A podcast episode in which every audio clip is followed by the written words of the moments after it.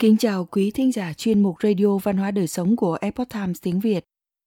Hôm nay, chúng tôi hân hạnh gửi đến quý vị bài viết của tác giả Penelope Burr do dịch giả Thanh Ân chuyển ngữ có nhan đề. Tại sao lắng nghe là kỹ năng quan trọng? Mời quý vị cùng lắng nghe. Khi dành thời gian để lắng nghe, chúng ta có thể hiểu người khác đang thực sự muốn truyền đạt điều gì – lắng nghe sẽ khiến cuộc trò chuyện trở nên thân mật hơn. Trong nền văn hóa của chúng ta, dường như kỹ năng nói được coi trọng hơn kỹ năng nghe. Có lẽ nếu chúng ta không thật sự chú ý quá vào việc cho người khác nghe và tất cả mọi người đều rèn luyện kỹ năng lắng nghe chăm chú, thì chúng ta có lẽ sẽ trải nghiệm được nhiều tương tác thân mật hơn và mọi người cũng ít nhảy vội đến việc kết luận hơn có một số phong cách lắng nghe như lắng nghe tích cực lắng nghe chỉ liệu lắng nghe sâu sắc lắng nghe hoàn chỉnh lắng nghe phản biện vân vân một số trường học chú trọng dạy kỹ năng lắng nghe trong các môn kinh doanh hoặc chăm sóc sức khỏe. Đáng chú ý, trong một bài báo năm 2017 trên tạp chí Harvard Business Review tựa đề Dành thời gian để lắng nghe bệnh nhân của quý vị Tiến sĩ Rana Odis và tiến sĩ Leonard Berry đã kêu gọi các khóa học giao tiếp dành cho các nhân viên lâm sàng và phi lâm sàng trong các tổ chức chăm sóc sức khỏe. Tích cực lắng nghe bệnh nhân thể hiện sự tôn trọng đối với khả năng tự nhận thức của bệnh nhân và cũng đồng thời xây dựng lòng tin ở họ. Những tác giả đã viết rằng, chúng ta phải rộng lượng lắng nghe để vun đắp các kết nối thực sự hai chiều mang lại cho bác sĩ và bệnh nhân cảm nhận về một mục tiêu chung. Hầu hết chúng ta đã từng trải qua cảm giác rằng các nhân viên chăm sóc sức khỏe đã không lắng nghe những nhu cầu và những mối quan tâm của chúng ta vào một thời điểm nào đó. Tôi hoàn toàn có thể hiểu rõ điều này, bởi vì tôi từng đã ở cả hai vị trí đó, với tư cách là một bệnh nhân và một y tá. Và tôi đã thất bại nặng nề với vai trò là một y tá chăm sóc giảm đau cho bệnh nhân. Một phần trọng trách của tôi trong ICU bao gồm hỗ trợ tinh thần, đòi hỏi thời gian và sự kiên nhẫn. Khi tôi đang rất vội vàng và biết rằng mình còn 4 hoặc 5 hộ gia đình nữa phải tiếp đón, tôi sẽ chỉ quan tâm lấy bất cứ thông tin gì có thể và tiếp tục với người kế tiếp. Tôi cảm thấy hối tiếc vì điều đó những nhân viên chủ động lắng nghe tâm tư của bệnh nhân và gia đình thường nhận được sự coi trọng nhất và luôn toát lên sự nhân từ trong khâu chăm sóc của họ. Mọi người đều đánh giá cao việc được lắng nghe. Những tình huống thực tế. Làm thế nào để áp dụng kỹ năng lắng nghe này vào tình huống thực tế hoặc trong những tương tác thân mật với bạn bè chúng ta? Bạn đã bao giờ đến một buổi tụ tập và tình cờ nghe được cuộc trò chuyện sau đây chưa? Người đầu tiên nói, tối nay chúng tôi rất mệt, gia đình chúng tôi vừa trở về từ chuyến du lịch đến Hoa Thịnh Đốn. Người thứ hai nói, ồ, chúng tôi đã dắt lũ trẻ đến đó khi chúng học lớp 5 và lớp 6. Thật là một chuyến du ngoạn tuyệt vời. Người thứ nhất nói, bạn đã thăm những nơi nào vậy? Người thứ hai nói, dĩ nhiên là trung tâm mua sắm, còn có đài tưởng niệm Washington, đài tưởng niệm Lincoln. Hãy nhìn xem trọng tâm của câu chuyện đã đi lệch. Ai là người lắng nghe tốt hơn ở đây? Thay vì hỏi bất kỳ câu hỏi để làm rõ ý, người thứ hai đã ngay lập tức nhảy qua chủ đề về những trải nghiệm của riêng mình. Đây là điều xảy ra khá thường xuyên. Chúng ta có thể nói, điều gì khiến bạn ấn tượng nhất?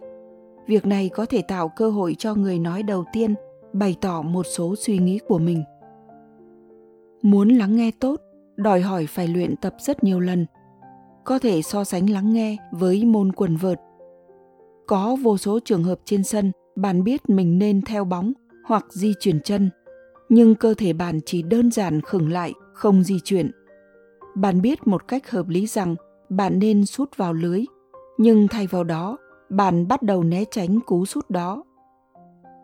Hầu hết chúng ta đều biết cách làm thế nào để lắng nghe nhưng việc áp dụng vào thực tế thì lại là một câu chuyện khác. Chúng ta có xu hướng thốt ra những lời bình luận và sau đó nhận ra rằng đáng lẽ chúng ta nên đặt một hoặc hai câu hỏi để tìm hiểu thêm về những gì người bạn của chúng ta đang cố gắng truyền đạt. Hiện diện tại nơi cần bạn cũng là một cách lắng nghe tận tâm. Có thể sẽ đến một lúc từ ngữ trở nên vô nghĩa và một khoảng lặng suy tư sẽ chiếm ưu thế. Bạn ngồi với một người bạn có vợ hoặc chồng đang ở trong bệnh viện, có thể chỉ đơn giản là ở bên cạnh và lắng nghe người ấy bày tỏ nỗi đau khổ và lo lắng về cái chết đang đến gần của vợ mình. Câu trả lời lý tưởng có thể là đưa ra một chiếc khăn giấy hoặc một cốc nước hay cà phê.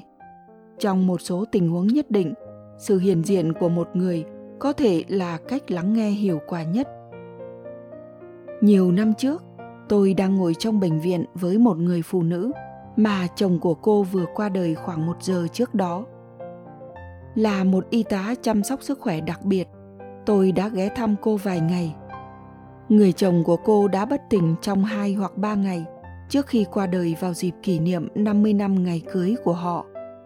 Chúng tôi đã nắm lấy tay nhau và cô bộc bạch. Mọi người cứ nói rằng thật buồn khi anh ấy ra đi vào kỷ niệm ngày cưới của chúng tôi, nhưng tôi cảm thấy hạnh phúc.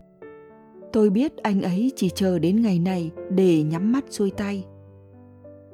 Tôi rất biết ơn vì cô ấy đã bày tỏ suy nghĩ này và cảm kích những gì cô ấy đã nói.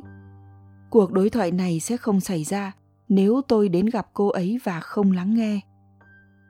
Tôi có thể đã hỏi, bạn có cần một linh mục không? Chúng ta có nên gọi điện thoại đến nhà tang lễ không? Đây là những chủ đề quan trọng cần được hỏi, nhưng đôi khi chỉ đơn giản là có mặt ở đó cũng sẽ mở ra những cánh cửa mà chúng ta không ngờ đến lắng nghe sâu sắc như thế nào ở một mức độ sâu sắc hơn chỉ khi chúng ta để bộ não của mình tĩnh lặng chúng ta mới có thể nghe thấy những mối quan tâm và nỗi sợ hãi của người thân yêu đang giao tiếp với chúng ta. Bằng cách tập trung vào những mong muốn của họ, chúng ta có thể tạm thời quên đi nhu cầu của chính mình, ít nhất là trong giây lát. Vợ chồng tôi mới đây đã thừa nhận cả hai đều mắc tội, nghe mà như không. Nếu anh ấy đang nhìn chằm chằm vào tôi, trong khi tôi đang nhìn chằm chằm vào điện thoại của mình, thì sẽ không có sự lắng nghe nào thực sự diễn ra cả tôi cần nhấn mạnh một vấn đề. Lắng nghe tốt chính là một mục tiêu. Chúng ta bước đi, vấp ngã và mò mẫm thường xuyên hơn là không làm gì. Chúng ta thường cho rằng mình biết người kia sắp nói gì, nên chúng ta thiếu kiên nhẫn để nghe hết câu của người khác hoặc chuyển sang vấn đề khác. Và chúng ta đã ngắt lời. Thật là tội lỗi. Lắng nghe là một kỹ năng cần được chỉ dạy. Đọc và viết thường được dạy trong các trường học của chúng ta. Họ tập trung vào các bài thuyết trình bằng miệng. Truyền thông của chúng ta hiện nay chỉ là nói nói và nói. Tuy nhiên vẫn có một số người phỏng vấn rất xuất sắc. Đó là những người làm rất tốt việc hỏi han và lắng nghe, và tôi vô cùng cảm kích họ. Nhiều năm trước, có một triết lý phổ biến về việc lắng nghe là trẻ em nên được nhìn thấy và không được nghe hoặc im lặng và lắng nghe.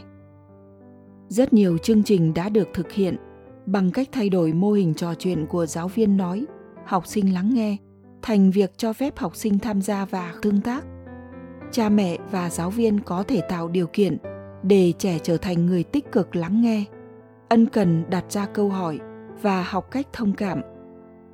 Ngay cả việc đóng vai chơi với trẻ cũng có thể dạy con quan tâm đến người khác khi trình bày một kinh nghiệm, tình cảm, mục tiêu hoặc nguyện vọng, mọi người đều mong muốn được lắng nghe. Không ai muốn trở thành một người biết lắng nghe mọi lúc và không bao giờ được người khác nghe mình.